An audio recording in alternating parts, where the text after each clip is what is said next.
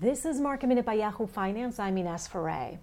The markets flipped into green territory. Business leaders over the weekend weighed in on racism in America following protests related to the George Floyd killing and police brutality.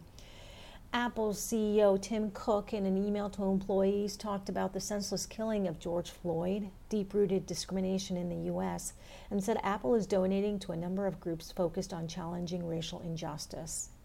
The CEO of Target, Brian Cornell, wrote, We are a community in pain. It's hard to see now, but the day will come for healing, and our team will join our hearts, hands, and resources in that journey. Some Target stores over the weekend were vandalized in Minneapolis. For more Market Minute news, head to yahoofinance.com.